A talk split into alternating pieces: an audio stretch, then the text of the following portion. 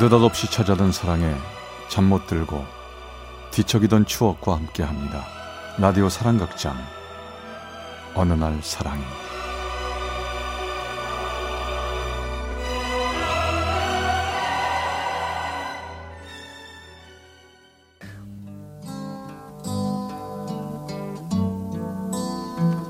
사랑의 체험수기 어느 날 사랑이 제 104화 오래전 그녀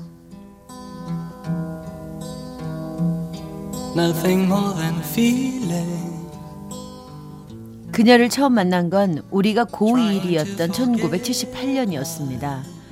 친구 따라갔던 교회 고등부에서 저는 그녀를 만났습니다. 첫눈에 반했다는 말이 바로 그런 거더군요.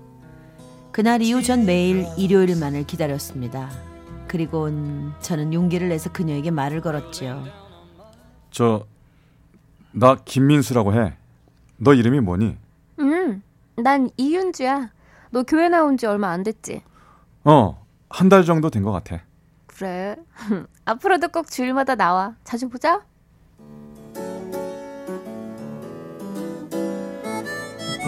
그녀는 얼굴만큼이나 당차고 매력적인 성격 같았습니다. 저는 어떻게 하면 더 친해질까 궁리를 하던 끝에 어느 비 오는 날 그녀에게 책을 빌려달라고 이유를 만들어서 그녀의 집까지 쫓아가게 되었습니다. 비 오는 거리를 우린 작은 우산 하나를 쓰고 걸었죠. 제 팔에 살짝살짝 스치던 그녀의 부드러운 머릿결. 전 그날의 그 느낌을 잊을 수가 없습니다. 빗속을 한참을 걷고 또 걸었습니다. 너무도 가까이 그녀의 어깨가 또 그녀의 얼굴이 제 곁에 있다는 생각에 전 고개를 옆으로 돌리지도 못하고 앞만 보고 걸었죠. 그렇게 한참을 걸어 도착한 그녀의 집은 생각보다 너무 옹색하고 초라했습니다. 놀라는 기색을 본 그녀가 이러더군요.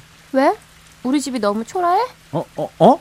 아, 아, 그, 그, 그게 아니라. 야, 아니, 게 뭐가 냐 얼굴에 다 써있구만. 하지만 괜찮아. 이렇게 멋진 여자애가 가정 환경까지 너무 완벽하면 좀 그렇잖아? 안 그래? 그녀는 그렇게 항상 당당했습니다. 하지만 그녀도 시간이 지나고 나이가 들면서 조금씩 달라지더군요. 세상이 점점 힘들다는 걸 깨달았기 때문이었을까요? 학교를 졸업하고 나는 대학을, 그녀는 직장으로 취업을 했습니다. 나보다 먼저 사회생활을 시작한 그녀는 조금씩 어두워져 갔습니다. 우리는 여전히 자주 만났지만 점점 공통의 화제가 없어지더군요. 윤주야, 어, 회사 생활은 어때? 할만해? 아이, 뭐, 사회생활이 다 그렇지 뭐. 남의 돈 받는 일이 뭐 쉽냐? 왜? 회사 일이 영 힘들어? 그래도 직업은 보람이 있어야 하는 거잖아. 뭐 자아 실현이 돼야 일할 맛이 나는 거 아니겠어? 자아 실현. 누가 아직 학생 아니랄까봐. 야, 막상 사회생활 시작해봐. 자아 실현은 무슨? 왜? 아, 왜 그런 소리를 해? 너 요즘 많이 힘든 모양이구나. 뭐 그럼 일 그만두고 다른 회사 알아보든가. 아직 젊잖아 너. 다른 회사 어디? 지금 일 그만두면 누가 당장 나보고 어서 옵쇼 하는 줄 알아? 아 물론 그렇겠지. 그러니까 한두 달 시간을 갖고 생각. 시간을 갖는. 야, 그럼 그동안 우리 집 생활비며 동생들 학비는 다 어쩌고? 가끔씩 듣는 생각인데 네가 사는 세상이랑 내가 사는 세상이랑 참 다른 것 같아. 옛날엔 몰랐는데 말이야. 저는 그녀의 그 말이 정말 가슴 아팠습니다. 그렇게 저와 그녀는 조금씩 틈이 생겼습니다. 그러던 중 제가 군대 갈 무렵 그녀는 부모님이 일찍 결혼을 서두르시는데 어쩌면 좋겠냐고 물어왔습니다. 전 아무런 준비도 안 된 상태에서 그녀를 붙잡을 수가 없었습니다. 그 후 전 강원도 최전방 철책선 부근에서 근무를 하게 되었고요. 그러던 어느 날 면회소로부터 면회자가 왔다는 소식이 왔죠. 나가보니 그녀는 저도 잘 아는 교회 선배 형과 함께 제 면회를 왔더군요. 아, 아니 여, 연락도 없이 두, 두 사람 웬일이야? 어, 잘 지냈지? 자식 군대복 입으니까 제법 씩씩해 보이는데 체격도 너 더 좋아진 것 같고 어 너 군대 체질인가 봐 아, 그러게요. 아 참, 형 졸업하고 취직하셨다면서요. 소식 들었어요. 음, 망 조그만 금융회사야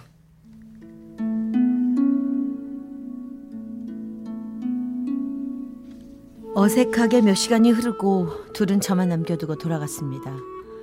두 사람의 뒷모습을 보며 전 왠지 기분이 묘하더군요. 얼마 후 저는 두 사람이 결혼한다는 청첩장을 받았습니다. 면회소에 두 사람이 함께 왔을 때부터 뭐 어느 정도 감은 왔었지만 우리 세 사람 중 어느 누구도 그 이야기를 입 밖에 내지 않았습니다. 청첩장과 함께 보낸 편지에 그녀는 우리의 관계를 아는 선배가 오래전부터 프로포즈를 했었고 마지막 면회에서 내가 그녀에 대해 확실한 이야기를 해주기를 기대했었다고 하더군요. 하지만 아무런 기약도 아무런 약속도 하지 않는 내 모습을 보고 그녀는 버스 안에서 많이 울었다고 합니다. 그 후 10여 년의 세월이 흐르고 전 그녀와 소식이 완전히 끊어졌습니다.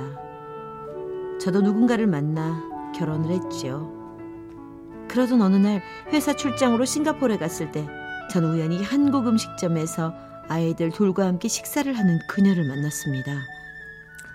저, 저 혹시 이 이윤주 맞지? 어, 민수야. 어, 야, 정말 오랜만이다. 아니, 근데 여기 싱가포르는 웬일이야? 어, 출장 나왔어. 난 무역회사 다니거든. 아, 근데 너는 너 여기 사니?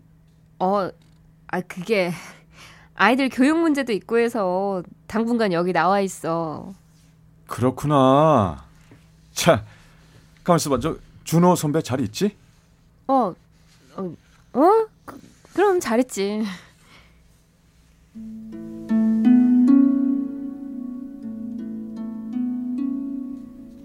그렇게 그녀를 우연히 만난 저는 그녀의 행복을 빌어주며 그 자리를 떠났습니다. 그리고 또 몇 년간의 세월이 흘렀습니다. 오랜만에 옛날 교회 친구들을 만난 자리에서 저는 뜻밖의 얘기를 들었습니다. 놀랍게도 그녀가 이혼을 한 상태고 그래서 몇 년 전부터 외국에 가 있다는 것이었습니다. 순간 저는 너무나 가슴이 아팠습니다. 하지만 이미 우리 둘의 인연은 끝난 상태였고 저도 이미 한 가정의 가장이었으니까요. 하지만 마음 한 구석 늘 그녀에 대한 추억과 애잔함을 갖고 살고 있었죠.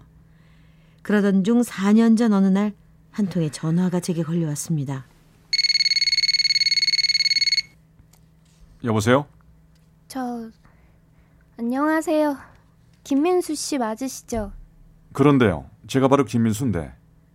학생은 누구시죠? 저기 저 저기요 저 저 이윤주 씨 딸이에요. 뭐라고요? 윤주 따, 딸이라고요?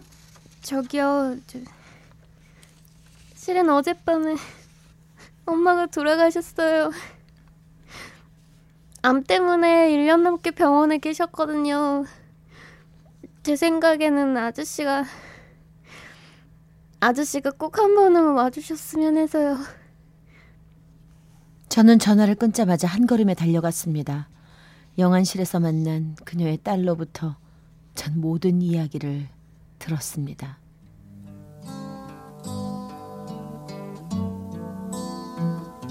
항암 치료를 하면서 그녀는 자신의 딸에게 나와 그녀의 모든 이야기를 다 해줬고 젊은 시절 첫사랑이었던 나를 일생 아니 죽는 그 순간까지도 잊지 못했다고 했습니다.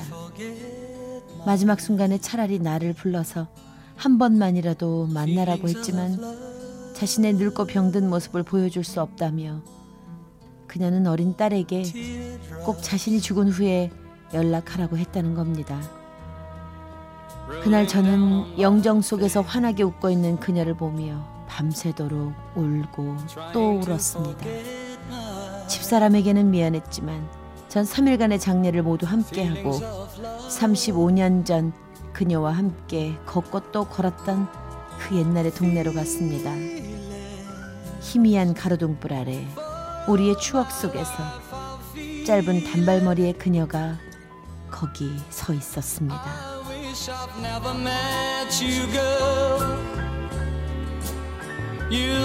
어느 날 사랑이 제 104화 오래전 그녀 경기 성남시 분당구 야탑동 김영환 씨 사연이었습니다.